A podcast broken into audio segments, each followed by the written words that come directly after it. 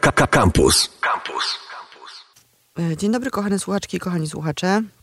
Wracam do żywych e, i audycja albo poczytam wraca e, na antenę Radia Campus po krótkiej przerwie sanatoryjnej.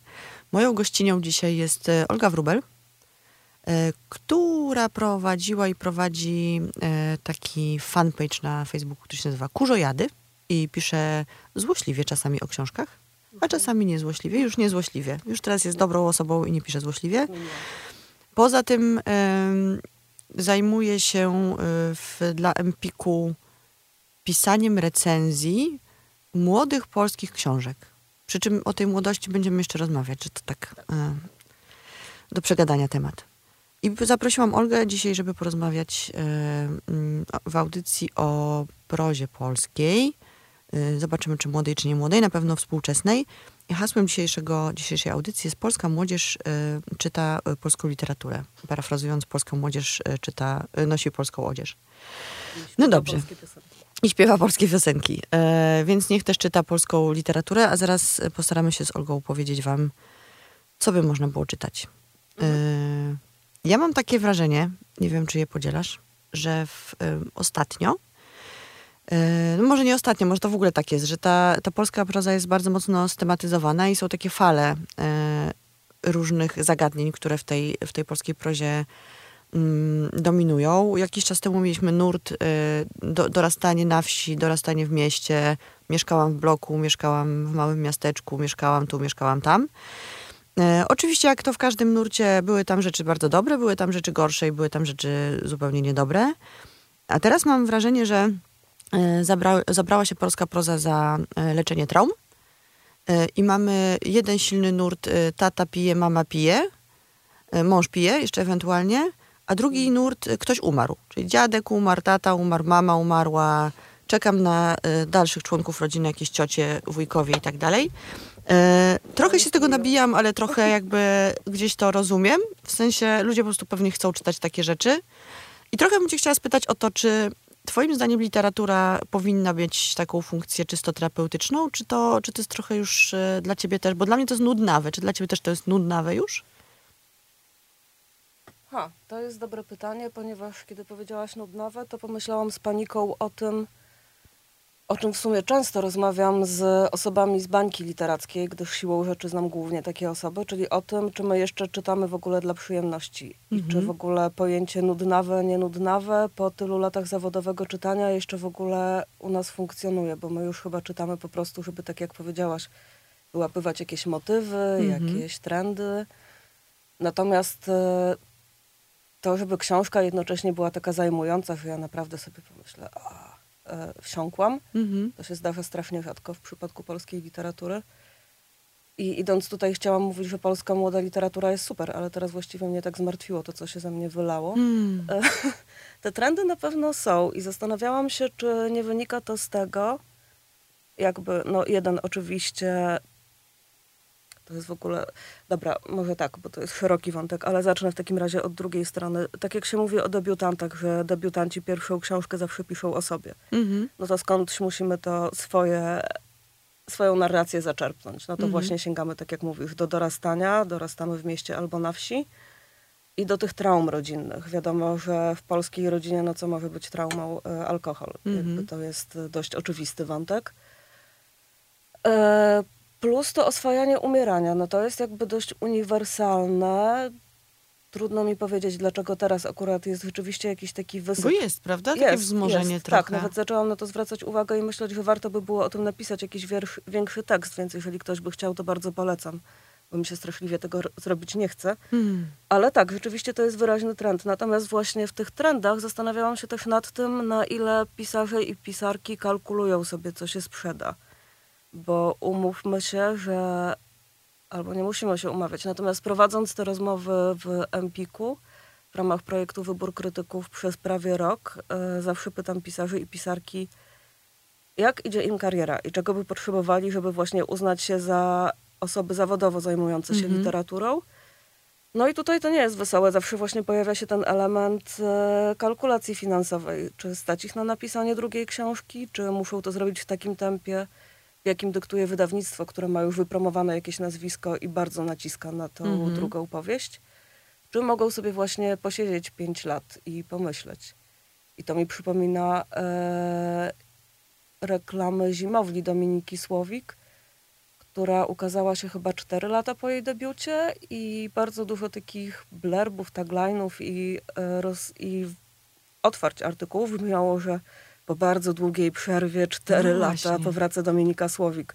Jakby co to są 4 lata? Cztery na... lata to jest taki uczciwy czas na napisanie dobrej powieści. Tak, no. i to dość długiej powieści, jaką jest Zimowla, kompleksowej, przemyślanej, więc myślę, że 4 lata to jest minimum. Ja bym się raczej dziwiła tym osobom, które rok po roku wypluwają Mhm. z siebie kolejną książkę.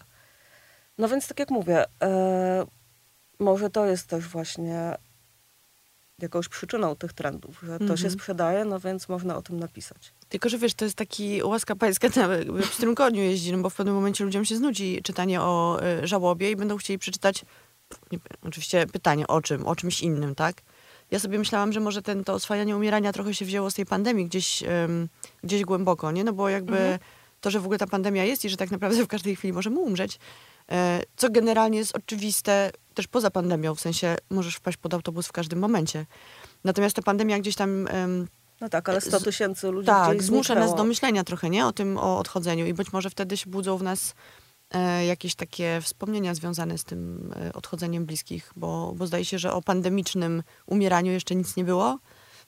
Na razie e, dominują raki, Mhm. ale, ale myślę, że, że to też jest, e, że na to poczekamy, tak? Że jakby ten wielki kryzys psychiczny, który teraz e, Polska cała chyba odczuwa, też e, zaowocuje jakimiś takimi właśnie e, autobiograficznymi książkami.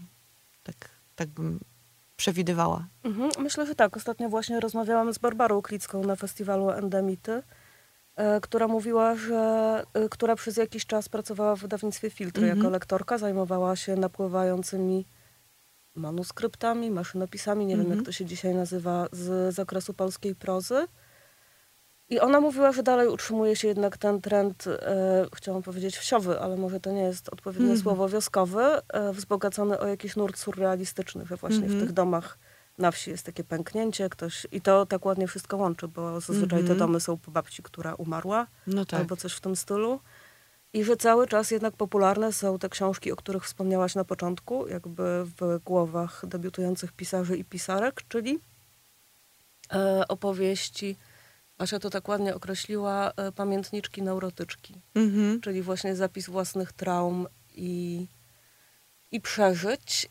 I tutaj znowu ja bym po prostu się przyczepiła do tego kapitalistycznego rynku, ponieważ mam wrażenie, że wrażenie, e, być może tak nie jest, ale że cały czas jakoś łatwo stosunkowo jest sięgnąć do własnych doświadczeń, czegoś, co mamy przepracowane i przemyślane, niż napisać taką powieść zupełnie abstrakcyjną, która, która nie dość, że jest trudna, wymaga zebrania tematu, w ogóle wymyślenia go i skonstruowania jakiejś fabuły, to jeszcze może nie, zarezon- nie zarezonować z czytelnikami, bo... No właśnie, bo to jest e, ta proza taka bardzo osobista i pisana z, e, w pierwszej osobie w ogóle bardzo często i opowiadająca o jakichś naszych traumach i lękach. e, To jest coś, z z czym z dużym prawdopodobieństwem duża część czytelniczek i czytelników będzie mogła się utożsamić. No tak, każdemu z nas ktoś umarł i każdy Mhm. z nas miał jakieś nieprzyjemne przeżycia, tudzież tak jak mówię, pijące osoby w rodzinie. No myślę, że w tym momencie procent DDA w, e, w społeczeństwie polskim to jest około 70%, nie? No bo to jest jakby,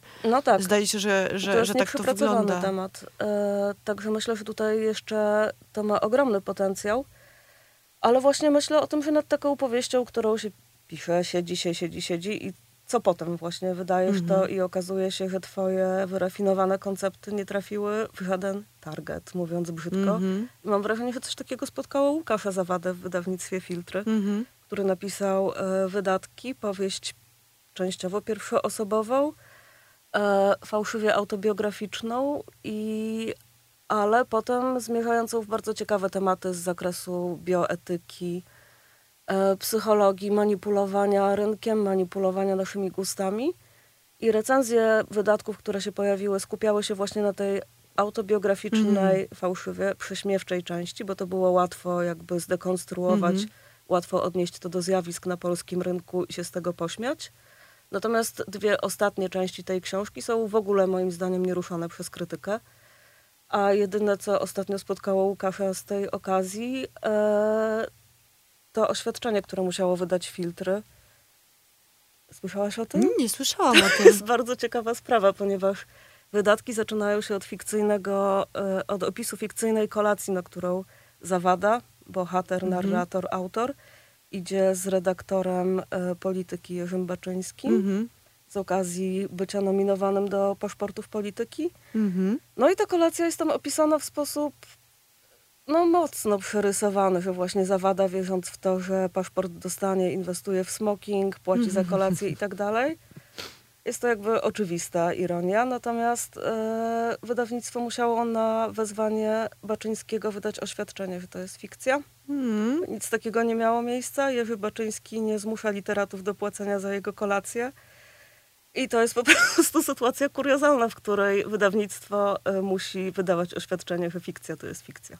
No właśnie, bo to jest, e, to jest taki temat, który, e, o którym też chciałabym trochę porozmawiać, bo ja e, generalnie jestem wielką fanką fikcji. Mm, Czytam głównie fikcję i bardzo szukam w ogóle w literaturze polskiej. Cały czas ją jakby czytam, Znaczy, po- poświęcam jej faktycznie czas. Nie jestem w stanie przeczytać wszystkiego, co wychodzi, gdyż mm, polscy pisarze i polskie pisarki są płodni.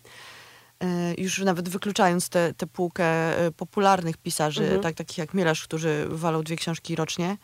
E, Pozdrawiam Wojtka, bardzo lubię jego książki, ale, ale mówię o tych takich młodych talentach. Młodych, miałyśmy to jakoś doprecyzować. Redaktor Jakub, Jak- Jakub jak wczoraj mnie wyśmiał, jak powiedziałam, że ktoś, kto ma 40 lat jest młodym pisarzem. Więc e, kochane słuchaczki, koni słuchacze, dla mnie młody człowiek jest do pięćdziesiątki. Więc to jest dla mnie młoda polska literatura. E, Nic na to nie poradzę. Ja tak 25 bym jednak e, ustawiła. Ale to już uzna, uznałyśmy, że 25 to w zasadzie jest Barys, tak? I Tak. Elka Łapczyńska jeszcze chyba. Ona czy- jest taka młoda? No i Dorota Kotas gdzieś tam No oscyluje w tak, okolicach to 30, ale to znowu pod, podnosimy tę No granicę. to podnosimy, no. Tak. No nie, to ja bym tak do 50 bezpiecznie. Wtedy ja się mieszczę i wszystko jest okej. E, W każdym razie e, pojawiają się te książki e, w dużej ilości. Próbuję je wszystkie czytać. Faktycznie rzadko mam tak, żeby coś mnie rozłożyło zupełnie na łopatki. Jeżeli coś mnie rozkłada, to raczej właśnie to, tym wkładem em, emocjonalnym i jakimś, e, jakimś takim, taką możliwością e, empatyzowania z czymś. Tak miałam z opowiadaniami e, Marty Gido. Mhm. Sezon na truskawki, które po prostu trafiły mi w taki moment, że, że jakoś tam mogłam je do siebie odnieść, ale generalnie bardzo brakuje mi w polskiej prozie takiej fikcji z rozmachem. No. I wypisałam sobie tutaj mm, mam kategorię inne, czyli takich ludzi, którzy mm, napisali faktycznie książki, które nie są autofikcją.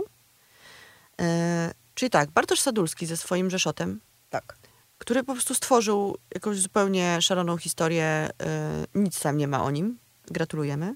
Barbara Sadurska. Ale znowu, czy Bartosz Sadulski z Rzeszotem trafił na listy bestsellerów? Nie. Nie, niestety nie, trafił. I to jest właśnie I ten nie kazus, też pewnie którym... nagród, niestety. Nie dostanie. To jest ten Mm, kazus, mm. o którym mówiłam, że właśnie, tak jak powiedziałaś, fikcja skonstruowana z niesamowitym rozmachem, bardzo sprawna narracyjnie, literacko, erudycyjna, dowcipna, błyskotliwa. Jakby mogę tutaj sypać tymi przymiotnikami jeszcze godzinę.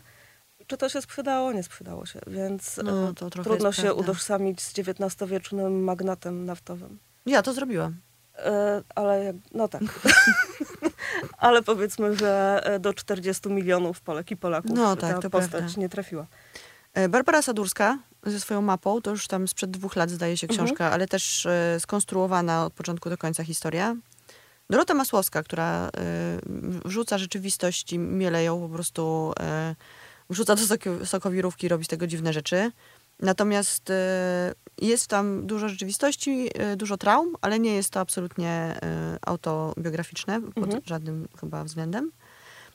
Szczepan Twardoch, który jest też taką osobą, która pisze z dużym samozaparciem po prostu wielkie fikcje, wielkie narracje, co, co mnie się bardzo podoba. No można oczywiście dorzucić tutaj Zygmunta Miłoszewskiego i jego sensacyjne książki Chmielarza i jego kryminały. To są faktycznie takie, mm, takie fikcje, fikcje. A jeszcze Natomiast- Szamałka, moje ostatnie odkrycie. Właśnie ja Szamałka jeszcze nie czytałam. No właśnie Szamałek jest tak absolutnie nieatrakcyjnie wydany, ma Mhm. tak nijakie okładki, że to są książki, po które bym absolutnie nie sięgnęłam, no, nie sięgnęła. E, Natomiast jesienią spotkałam Szymona Holcmana z wydawnictwa Kultura Mhm. Gniewu i Pozdrawiamy zapytałam go... Szymona serdecznie. Zapytałam go, co tak e, marnie wygląda, no i Szymon właśnie Mhm. powiedział, że zarwał noc, bo czy, czytał trzeci tom Szamałka. I jakby to jest Dobra dla mnie rekomendacja. rekomendacja, Mhm. więc e, napisałam z płaczem do wydawnictwa, że coś mnie chyba ominęło i czy ja mogę dostać. No dostałam i czytam to po prostu jak wściekła. Bardzo dobrze. To ja może też po to sięgnę. Tak. No dobra, to jak już wiemy, y, ta lista tych rzeczy, o których mówimy, będzie potem w opisie mm, podcastu. Można, możecie sobie, kochane słuchaczki, kochani słuchacze, zapisywać albo sobie potem spisać z y, internetów. Y, Natomiast tak, mamy oczywiście y, chlubne wyjątki, ale generalnie mam wrażenie, że y, właśnie chciałabym to, trochę do tych nagród jakoś nawiązać. Mhm. Bo ja się oczywiście zawsze złoszczę na nagrody i to złoszczę się tak grubo. W sensie, jak siedzę na jakiejś gali, to z y, 90% po prostu czasu to jest czysta, po prostu niepohamowana wściekłość na rzeczywistość. Zazwyczaj nie zgadzam się z werdyktami. Czasami bardzo współczuję jurorom, na przykład z- zeszłorocznej Gdyni, gdzie była, no, bardzo trudno było wybrać spośród książek nominowanych e, w tej kategorii literackiej, bo były po prostu zupełnie różne Mhm. e, i wszystkie dosyć dobre. E, Koniec końców Waldemar Bawołek zasłużenie chyba, bo to tak, Tak. jak z Oscarami trochę, nie? że w pewnym momencie trzeba komuś dać tę nagrodę. W sensie ju- już takiej osobie, która wiadomo, że potrafi pisać i że jest, że jest doskonałym pisarzem. Więc Bawołek tę nagrodę zgarnął. Ja oczywiście byłam sercem za Agnieszką Jelonek, ale to z powodów e, po prostu czystej miłości do tej osoby. E, I tak sobie myślę właśnie, jak patrzę na te nominacje do różnych nagród. Teraz mamy nominacje, pojawiły się do e, Paszportu? nagród, do paszportów, do nagród e, Empiku. E, One pojawiły się dzisiaj, więc na razie widziałam tylko znajomych, którzy Tak, się tak, tak, bo to- e, tak. I, Mhm. y, bo są, tam jest e, odkrycia i bestsellery, tak? I w odkryciach mamy, mm, mamy właśnie tę tę książkę, która ma tytuł, którego nigdy nie spamiętam, czyli Jak nie zabiłem swojego ojca, ja jak bardzo tego żałuję, e, Mhm. Pakuła. E, Jest tam, zdaje Łukasz się, Borys? tak, Jakubowiak z ostatnimi ludźmi. E, Mhm. Rozmawialiśmy o tej książce tutaj zresztą w, w Radio Campus. I właśnie trochę nie... pa- A, i e, Mireczek. O, Czyli Mireczek, książka, dobra. która też wylądowała na, na liście Mhm. e, książek, magazynu książki jako jedna z najlepszych książek. E, pi, pijany ojciec, ta kategoria. Przepraszam, że tak e, szufladkuję, no ale trochę tak jest. I tak się zastanawiam, e, bo faktycznie trochę, trochę jest w tym prawdy, że e, w tym, co powiedziałaś, że jeżeli ktoś napisze odważną książkę, na przykład Soren Gaugen, z e, którym też ostatnio e, rozmawiałam i którego obie lubimy czytać i to są książki, które w ogóle nie wpisują się w żaden nurt w zasadzie, Nie. może egzystencjalizm ewentualnie, ale na pewno nic współczesnego polskiego. To są takie książki, które tak pojawiają się, Zawada też jest dobrym przykładem tego, nie? Pojawiają się i znikają. Mhm. I to w zasadzie tyle. E, Robią jakiś taki krótki e, szumek, ale bardzo, jest taki mały kamyczek wrzucony do, do jeziora. A potem tak, nie ma ich w nagrodach, nie ma ich w zestawieniach bestsellerów. W zasadzie niewiele osób kusi się o to, żeby napisać recenzję takich książek, bo, bo to jest trudne, bo trzeba coś zinterpretować na przykład, a nie napisać, że, e, że ta książka jest, wam się spodoba, bo porusza temat, nie wiem, właśnie na przykład e, oswajania żałoby po bliskich, tak? I to I jest się jakby... spłakałam. Tak, i bardzo emocje. płaka, tak. Ostatnia burza na, na Instagramie o to, że, że ktoś właśnie, któraś z e, Instagramerek napisała, że się spłakała na książce i to był po prostu przedmiot potem e, wielodniowej, zdaje się, napierdzielanki w, e, w komentarzach. Mnie to zawsze jakoś, ja to bardzo lubię obserwować. Tak robię sobie popcorn i po prostu e, czytam, co tam się dzieje, a potem wracam do książek i jestem szczęśliwsza. Powiedz mi, czy ty chciałabyś, żeby w... Bo ty jesteś jurorką nagrody, prawda? Znaczy jesteś osobą, Muszę się która... zastanowić. Chyba już nie jestem. Chyba już nie jesteś? Bo Chyba byłaś do nie. paszportów, prawda? Zgłaszałaś książki. Tak, ale od dwóch lat nie zgłaszam. Od dwóch lat. O, widzisz, ja nawet Jest nie to wiem dla takich mnie rzeczy. proces tajemniczy, że je zgłaszałam i jeszcze bardziej tajemniczy, że już nie zgłaszam. Aha, to, to, to, to, to po prostu tak się wydarzyło. E, tak się wydarzyło, Samo że już nie zgłaszam. E, nie, właściwie jedyna taka funkcja promocyjna, którą teraz mam z wyższej półki, no to jest udział w gronie e, krytyków zaproszonych do wyboru krytyków Empiku. Właśnie może o tym powiedzmy. Ja Mhm. oczywiście y, wiadomo, że moje serce Ja trochę wiem. krwawi na, na myśl o tym, że mam reklamować coś, co robi Empik na antenie radia. Tak. I bardzo zachęcam do tego, żeby kupować książki w księgarniach kameralnych. Dziękuję. Natomiast e, to jest dobry projekt. Mm, To jest Dobry. projekt wymyślony z Unią Literacką, prze, przez Unię Tak. Literacką w zasadzie. I to polega na tym, kochane słuchaczki, kochani słuchacze, że y, oto dwie y, krytyczki, jeden krytyk Mhm. y, wyznaczają co miesiąc jedną książkę ze swojej strony. Y, musi to być książka współczesna y, proza polska. Nie musi to Zgadza być się. debiut, prawda? E, To nie musi być debiut, ale w założeniu to ma być książka wydana w tym roku, w sensie Mhm. w roku, bo e, jakby obsada krytyków i krytyczek e, w założeniu ma być zmienna, więc Mhm. my pracujemy przez 12 miesięcy i w czerwcu powinno zostać powołane nowe grono. Mhm. E, warunek jest taki, żeby to była proza polska. Nie zajmujemy się takimi nazwiskami, które i tak sobie radzą. Mhm. Właśnie nie interesuje nas nowa książka Szczepana Twardocha, Mhm. nawet gdyby była najlepsza na świecie. E, interesują nas książki, które mogły zostać pominięte i właśnie tak jak mówisz, ukazały się, po czym po dwóch recenzjach gdzieś utknęły na półkach. A jednocześnie takie książki, które no jednak do kogoś tam mogą przemówić. Nie taka Mhm. kompletna nisza, jak na przykład niektóre eksperymenty z podznaku korporacji Hart, które Mhm. bardzo szanuję, no ale wiadomo, że no nie przekonamy ludzi, żeby to masowo czytali. Więc takie książki, które mają szansę gdzieś tam zabłysnąć, ale zostały w tym, e, tym natłoku nowości przegapione. I fajne jest to, że, y, że po pierwsze te książki są w empikach, stoją faktycznie, y, nie jest tylko ta szatańska topka, ale jest y, też wybór ludzi, którzy faktycznie jakoś tam być może skrobną gdzieś nie tylko po powierzchni, ale trochę głębiej. A oprócz tego co miesiąc jest spotkanie z tymi ludźmi y, online'owe i oni mają też szansę opowiedzieć trochę o swoich książkach. Moim zdaniem to jest też bardzo fajna, y, fajna rzecz. Dla mnie to jest chyba najfajniejszy element tego projektu. Bo ja się dowiaduję w ogóle, kogo czytać y, po, po tym, jak ktoś mówi, bo to zawsze tak jest, Tak. że naj, naj, najłatwiej jest e, wyczuć, czy to po prostu jest twoja melodia, bo książka może być oczywiście, e, kochane słuchaczki, kochani słuchacze, to jest, e, nie ma w tym nic zdrożnego, książka może być rewelacyjną książką literacką i w ogóle dostać mnóstwo nagród, a z wami po prostu najzwyczajniej na świecie w ogóle nie rezonować, no bo, Mhm. bo to się zdarza. Ja mam na przykład tak z książką Elki Łapczyńskiej, Bestiariusz Nowochódzki, która mnie po prostu potwornie zmęczyła i e, bardzo mnie, znaczy lubię Elę i uważam, że ma wielki talent, ale jakby dziwi mnie, że ona ma taką, bardzo, taki bardzo szeroki odbiór, w sensie i tak dużo ludzi tę książkę chwali, bo wydaje mi się, że ona też jest dosyć trudna w gruncie Jest rzeczy. trudna i ja ją rozumiem intelektualnie, natomiast e, na takim poziomie jakiejś sympatii czytelniczej nie, rzeczywiście jakoś no, nic we mnie nie obudziła. Mhm. Chociaż rozumiem, dlaczego ta książka jest dobra. Pisałam jej pogłębioną recenzję przy okazji nominacji do e, Nagrody Nike, ale tak, tak jak mówisz, no... Chciałam się odwołać do tych emocji, których nie powinnam mieć jako krytyczka, ale emocjonalnie nie zagrało, mimo że jestem wielką fanką Nowej Huty i jeżeli coś ma Nową Hutę w tytule albo w tle, no to ja się na to rzucam.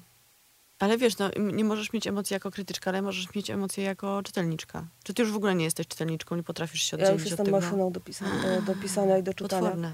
E, Chociaż zdarza mi się właśnie coś tak czytać dla przyjemności, jak tego Szamałka, albo Mhm. na przykład kryminały PRL-owskie, które teraz e, ściąga mi Marcin Gałązka z antykwariatu. Którego bardzo Zakładka. serdecznie bardzo pozdrawiamy, pozdrawiamy. kochamy go bardzo. Bardzo dziękuję za wydobywanie mi zapłyziałych kryminałów e, i polecamy antykwariat, Warszawska Tak. Praga. Inżynierska jeden, prawda? Dobrze pamiętam?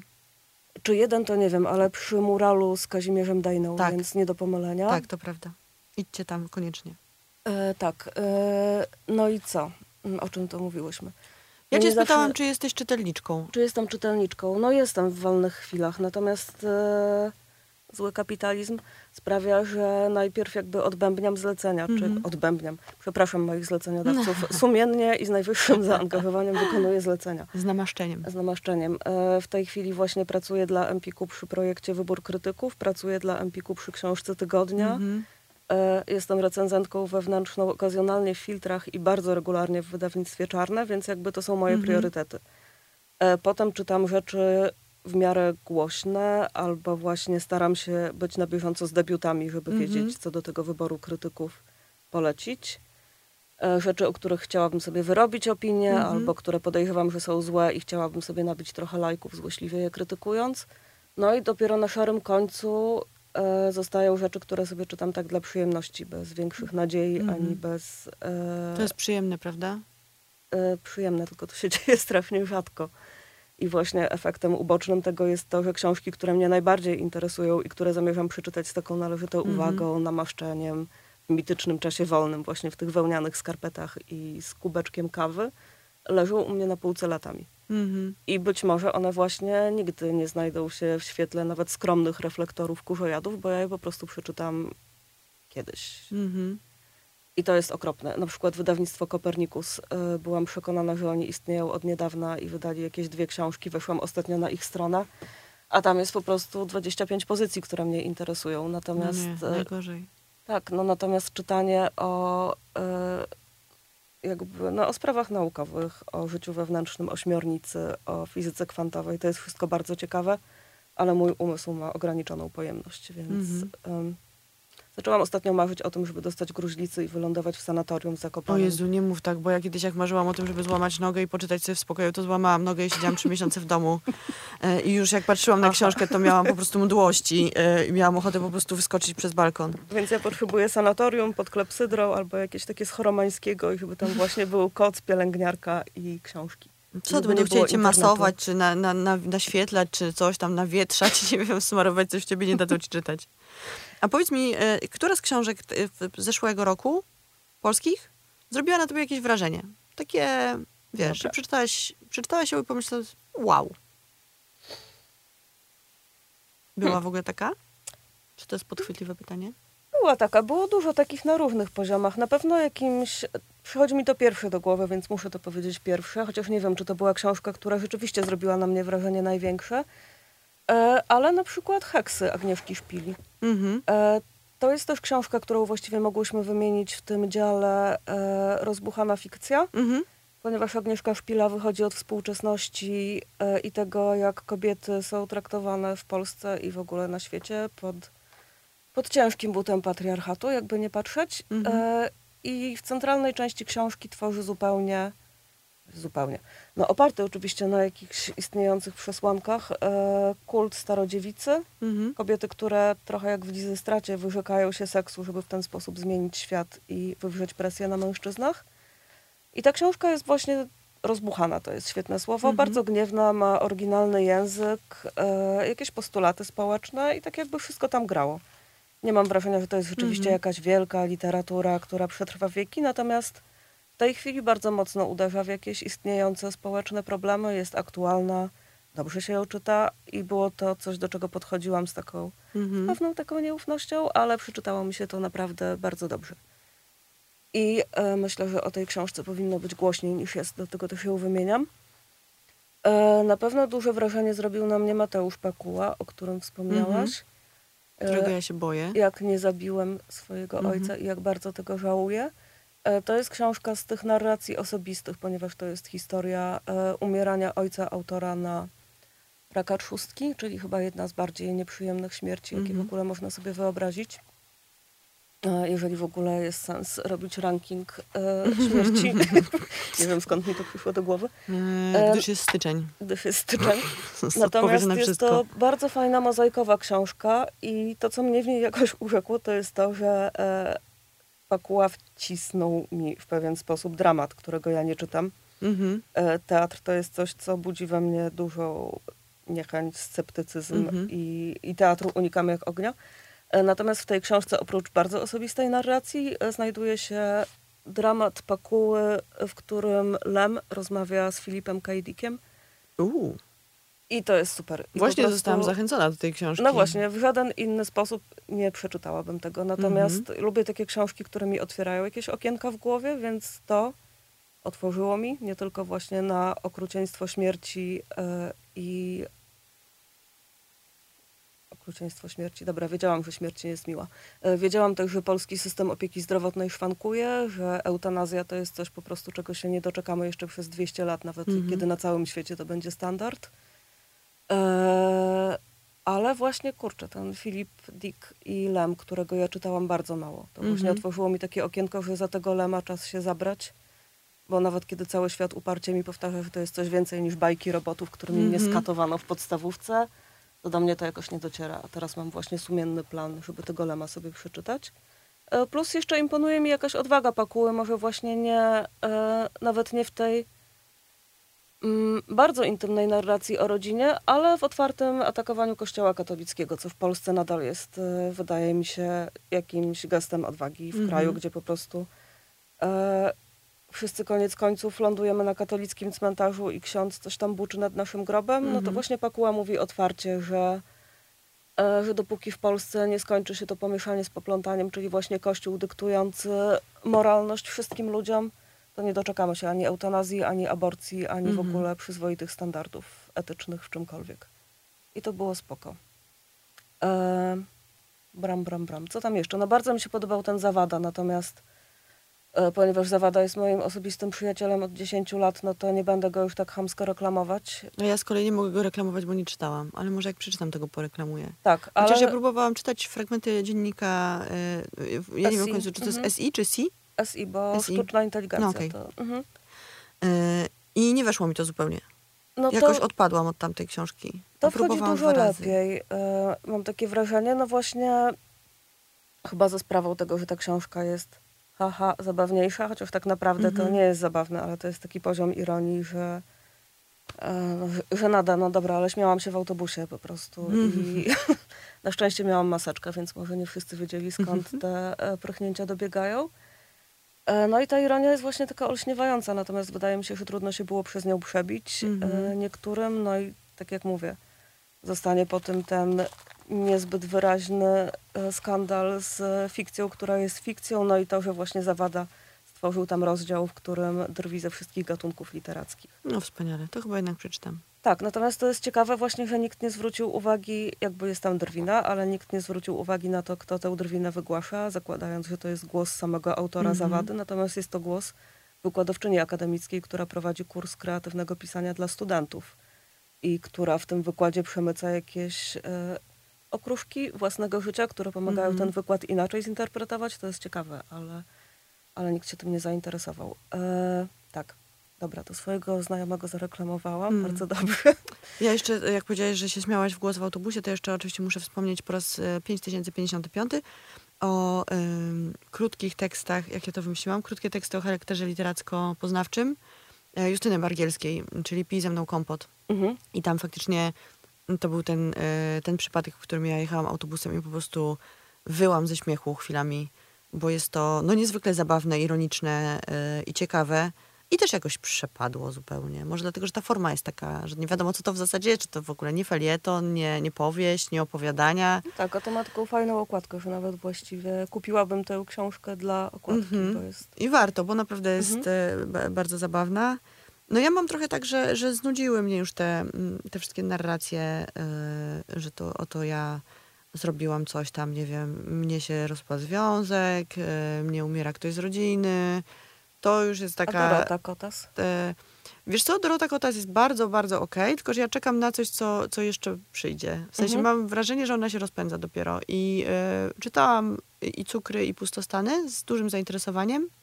Są to bardzo krótkie książeczki, co ja z całego serca doceniam, gdyż uważam, że ludzie, którzy piszą więcej niż 300 stron, e, powinni się grubo nad sobą zastanowić. Ale też mam takie wrażenie, że z każdej książki powyżej 300 stron można wywalić e, lekką ręką 100. No chyba, że jest to faktycznie świetna książka, wtedy się nic nie da wywalić. No. No ale dobra, takich ale książek ile jest bardzo malutko. książek Bardzo malutko. 300 stron? Bardzo Niedużo. malutko, niestety. E, więc tak, Dorota Kotos oczywiście też jest e, takim e, promyczkiem, i, e, ale mam wrażenie, że już uwaga jest jej udzielona, należna. E, nie przebrnęłam przez Barysa również, ale e, chcę go zaprosić bardzo do, e, do audycji, z nim porozmawiać, więc e, sięgnę jeszcze raz po tę książkę, bo może to po prostu nie był na nią dobry czas, bo, bo doceniam, tylko po prostu jakoś mi nie, nie, nie podjechała. No i bardzo jestem ciekawa dewocji, o których mówiliście w tym wyborze krytyków, bo, bo słyszałam o tej książce dobre rzeczy i też spodobała mi się ta dziewczyna, jak mówiła o niej. Mhm. Mm, więc to są takie rzeczy, które chyba, po które sięgnę. No i nowa książka Agnieszki Jelonek, która, którą już przeczytałam, która Ja ma pre, y, premierę w, za tydzień? Jakoś tak. Tak. Zapraszam od razu na spotkanie. Będę prowadziła spotkanie z Agnieszką w najlepszej księgarni na Żoliborzu. Znowu. Zamieszkam tam niedługo.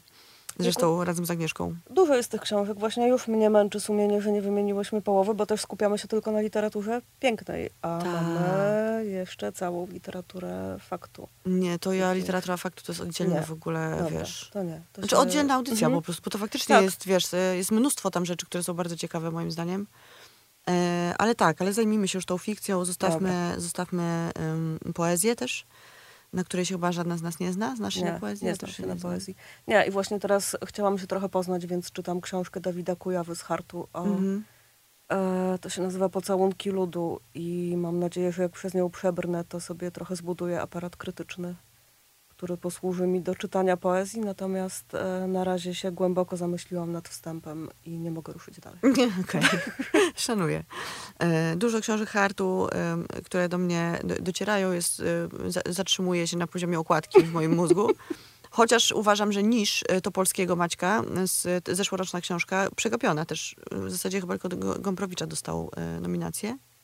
A, i Mm. chyba do Konrada jeszcze. To była książka o kelnerze? To była książka o kelnerach, tak Okej. w ogóle, o gastronomii. Tak, tak. I ona była bardzo dobra. Mm, y, I ona na mnie zrobiła duże wrażenie. Ale właśnie mm, nie wiadomo było trochę, co z tym zrobić, bo to nie to poezja, nie to proza, nie wiadomo w ogóle o co chodzi. I mam wrażenie, wczoraj, y, czy przedwczoraj mój mm, przyjaciel Kuba, z- znowu pozdrawiam, zadał mi pytanie, skąd my wiemy w tym, w tym naszym literackim świecie, która książka będzie duża, a która nie będzie duża. I powiedziałam mu, że po pierwsze to jest loteria i to naprawdę jest loteria, a po drugie, o czym wczoraj też rozmawiałam, y, jest trochę tak, że są książki, które najpierw wszyscy mówią o nich, że są znakomite, Mhm. a potem jedna osoba mówi sprawdzam i nagle się okazuje, że to nie jest znakomita książka i wszyscy zaczynają po niej jechać, więc po prostu e, te sympatie czytelnicze w Polsce mam wrażenie są bardzo e, chimeryczne. No trochę tak jest, że pierwsza recenzja ustawia Mhm. odbiór jakaś taka większa i, i rzeczywiście trudno się czasami już potem przez to przebić. Natomiast skąd to wiadomo, czy będzie duża, czy nie? No rzeczywiście, tak jak mówisz, to jest wypadkowa wielu elementów. E, zastanawiam się, ja jestem oczywiście dwa pytania wstecz, bo zastanawiam się nad Łukaszem Barysem, o którym Mhm. mówiłaś, że tobie to nie podeszło, natomiast wo- wokół tej książki zrobił się, jak na polskie warunki, ogromny szum. Mhm. E, Ja sama wybrałam ją do wyboru krytyków jakoś latem, chyba w sierpniu albo we wrześniu. Ale jestem zdziwiona, e, w sensie jakby niczego Łukaszowi Barysowi nie ujmując, jestem zdziwiona olbrzymim oddźwiękiem, który ona wywołała. I Mhm. zastanawiam się właśnie, e, jak po prostu czuję się jak stara ciotka, ale zastanawiam się, czy takiemu młodemu pisarzowi taki szum nie zaszkodzi właśnie w tym sensie, że ta książka wydawała mi się ciekawym debiutem, Mhm. że tutaj jeszcze ten pisarz się rozwinie. E, ciekawa jestem, jak to właśnie Łukasz będzie zresztą jest nominowany do paszportu, prawda? Tak, jest nominowany Łukasz Grześ do... Uzdański za y, Wypiora? Tak, i e, Łapczyńska za Nową Hutę. Tak, tak, tak, tak, tak. tak. Więc I co, to już właśnie- la- lada chwila będziemy wiedzieć. nie? Tak, lada chwila. I zastanawiam się właśnie nad tym Barysem z ciekawością. To jest takie, Mhm. taki mój e, pisarz do obserwowania. Właśnie, Zobaczymy. Zaproszę, zaproszę. Łukasza do, do audycji i e, wezmę go na spytki. Tylko najpierw muszę przeczytać książkę. Mhm. E, bo ja się po prostu trochę tej książki boję. Ja mam takie książki, których się boję. Tak samo jak boję się Dziadka nie ma, tak samo jak boję się tej książki o ojcu, co go e, Bakuła nie zabił.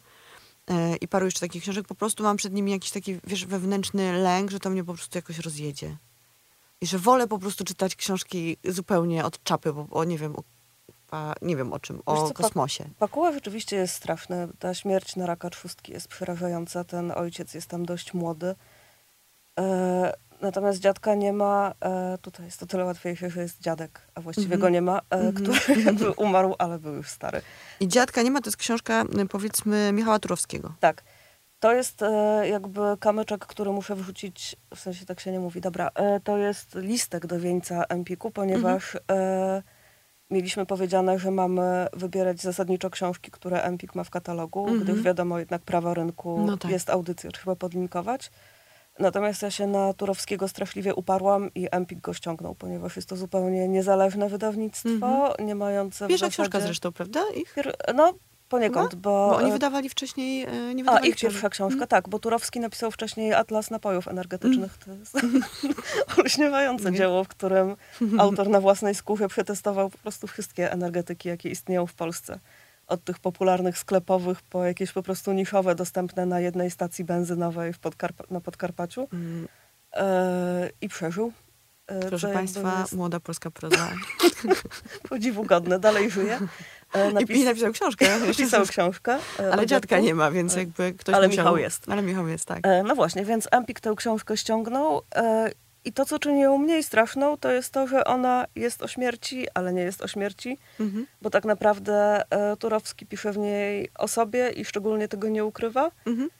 że jakkolwiek sprawia mu to pewien dyskomfort, to, e, to widzi, że ta śmierć dziadka tak naprawdę jest właśnie takim pretekstem do opowiadania o sobie i że trudno to nawet ukryć, że on o tym dziadku w zasadzie nic nie wie, dziadek to jest jakaś postać z jego pamięci, że on może był miły, a może tak właściwie nie do końca, ale śmierć to jest taki temat, że nikt tego nie zakwestionuje, więc Turowski tak naprawdę pisze o sobie, o swojej niedojrzałości. No O wspaniale. tym, jak to może to jest książka, którą koncerty. Przeczytam. Tak, przeczytaj. Poza tym jest pełna takiego e, głupawego, sztubackiego humoru, który O, mam wrażenie trafi kocham. do ciebie, bo do mnie trafił Tak. bardzo. Tak, tak, tak. tak, E, tak. polecam ci scenę właśnie, kiedy Turowski dowiaduje się o tym, że dziadek jest w szpitalu, a potem wsiada z kumplem do samochodu i kumpel odpala mu filmik z YouTube'a. I nie powiem na antenie, o czym jest ten filmik. Dobrze, musicie przeczytać. Ale książkę. zrobiło to na mnie piorunujące wrażenie i potem mi się to śniło w nocy. Mm. No dobrze. Ja E, dodałam. Ja generalnie e, w, czytam teraz Dorotę Masłowską, e, Bołego w Warszawie. Tu książkę, która jest dramatem, e, która miała premierę ciekawe. dopiero Mhm. co. E, ale Masłowska wiadomo już ma trochę markę. W sensie to już się nie ma co strzępić języka, nie ma się co nad tym zastanawiać, ona po prostu potrafi pisać. Potrafi używać języka.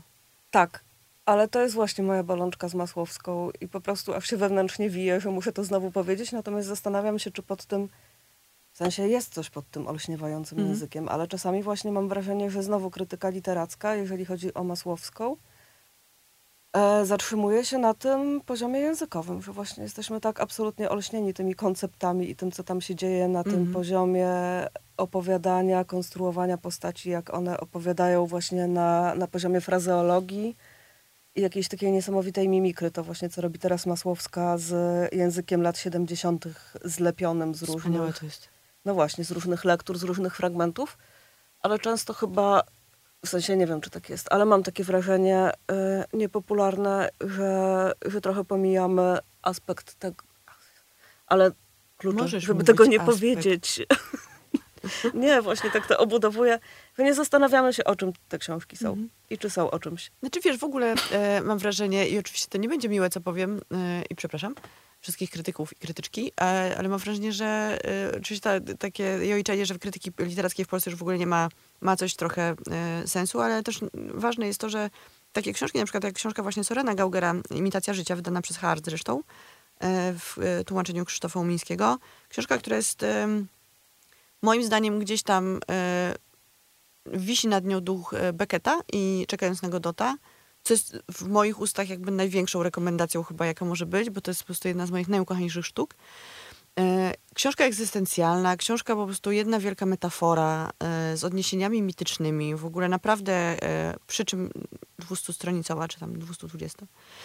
E, I to są takie książki, które przemykają właśnie troszeczkę bez, bez echa, bo mam wrażenie, że krytyczki i krytycy slash blogerki, blogerzy, instagramerki, instagramerzy i tak dalej, nie mają aparatu, żeby Mhm. się dobrać do takiej, y, to jest po prostu taka zamknięta puszka. Nie, oni tak sobie mogą ją po, pooglądać dookoła, zobaczyć jaką ona ma obwolutkę, w ogóle coś tam, coś tam, ale do tego, co jest w środku się nie dobiorą, bo po prostu nie mają, y, wiesz, otwieracza.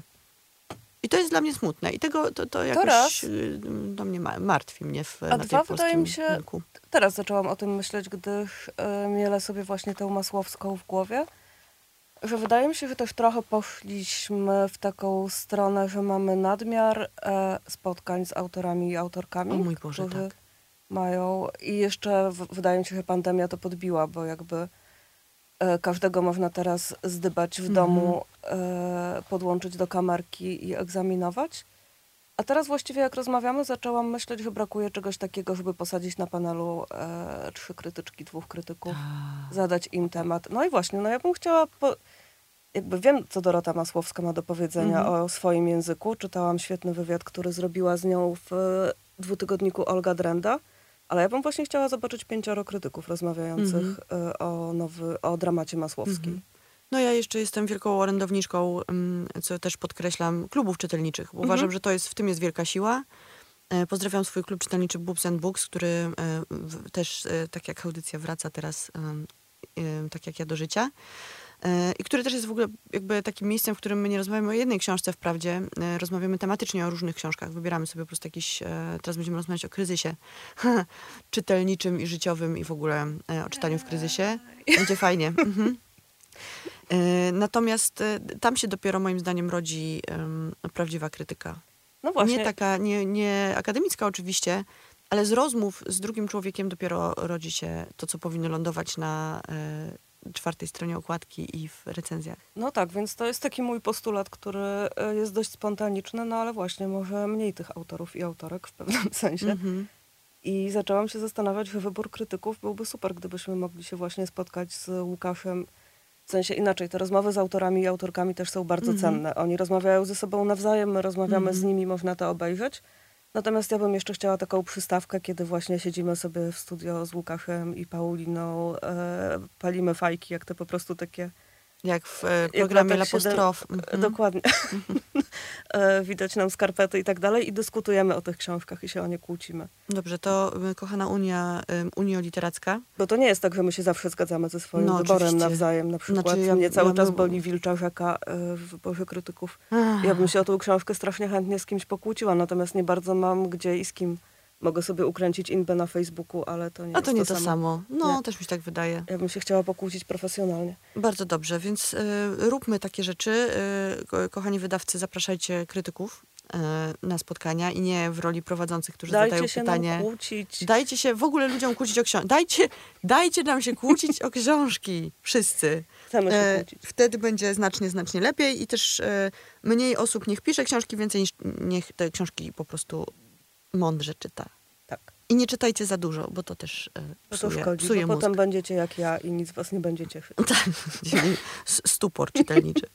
E, Dobrze, bardzo Ci dziękuję Olga za e, Dziękuję. rozmowę. Mam nadzieję, że Państwo em, przed odbiornikami em, czuję się wtedy jak tak pani z telewizji z lat 70. właśnie.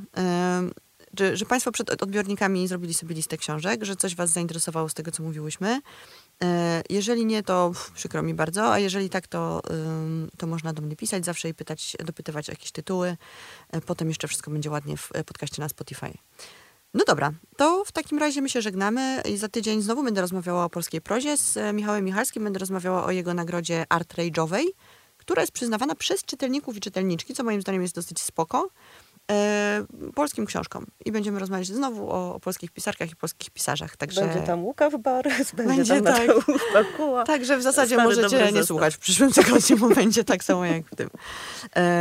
Będzie równie zabawnie, nie będzie psaryjka, Nie e, będzie. bo dzisiaj z nami jest pies Ryjek, Ale nie wydaje odgłosów, przez co ludzie dalej będą myśleli, że jest cichy i nie ujada przy każdej E, okazji. No dobra, no po prostu Nie, wie, jak się sprawdzam. zachować na, e, na antenie. No dobra, to dziękuję w takim razie, a wam Dzięki. życzę miłego dnia i do usłyszenia. Słuchaj Radio Campus, gdziekolwiek jesteś. Wejdź na www.radiocampus.fm.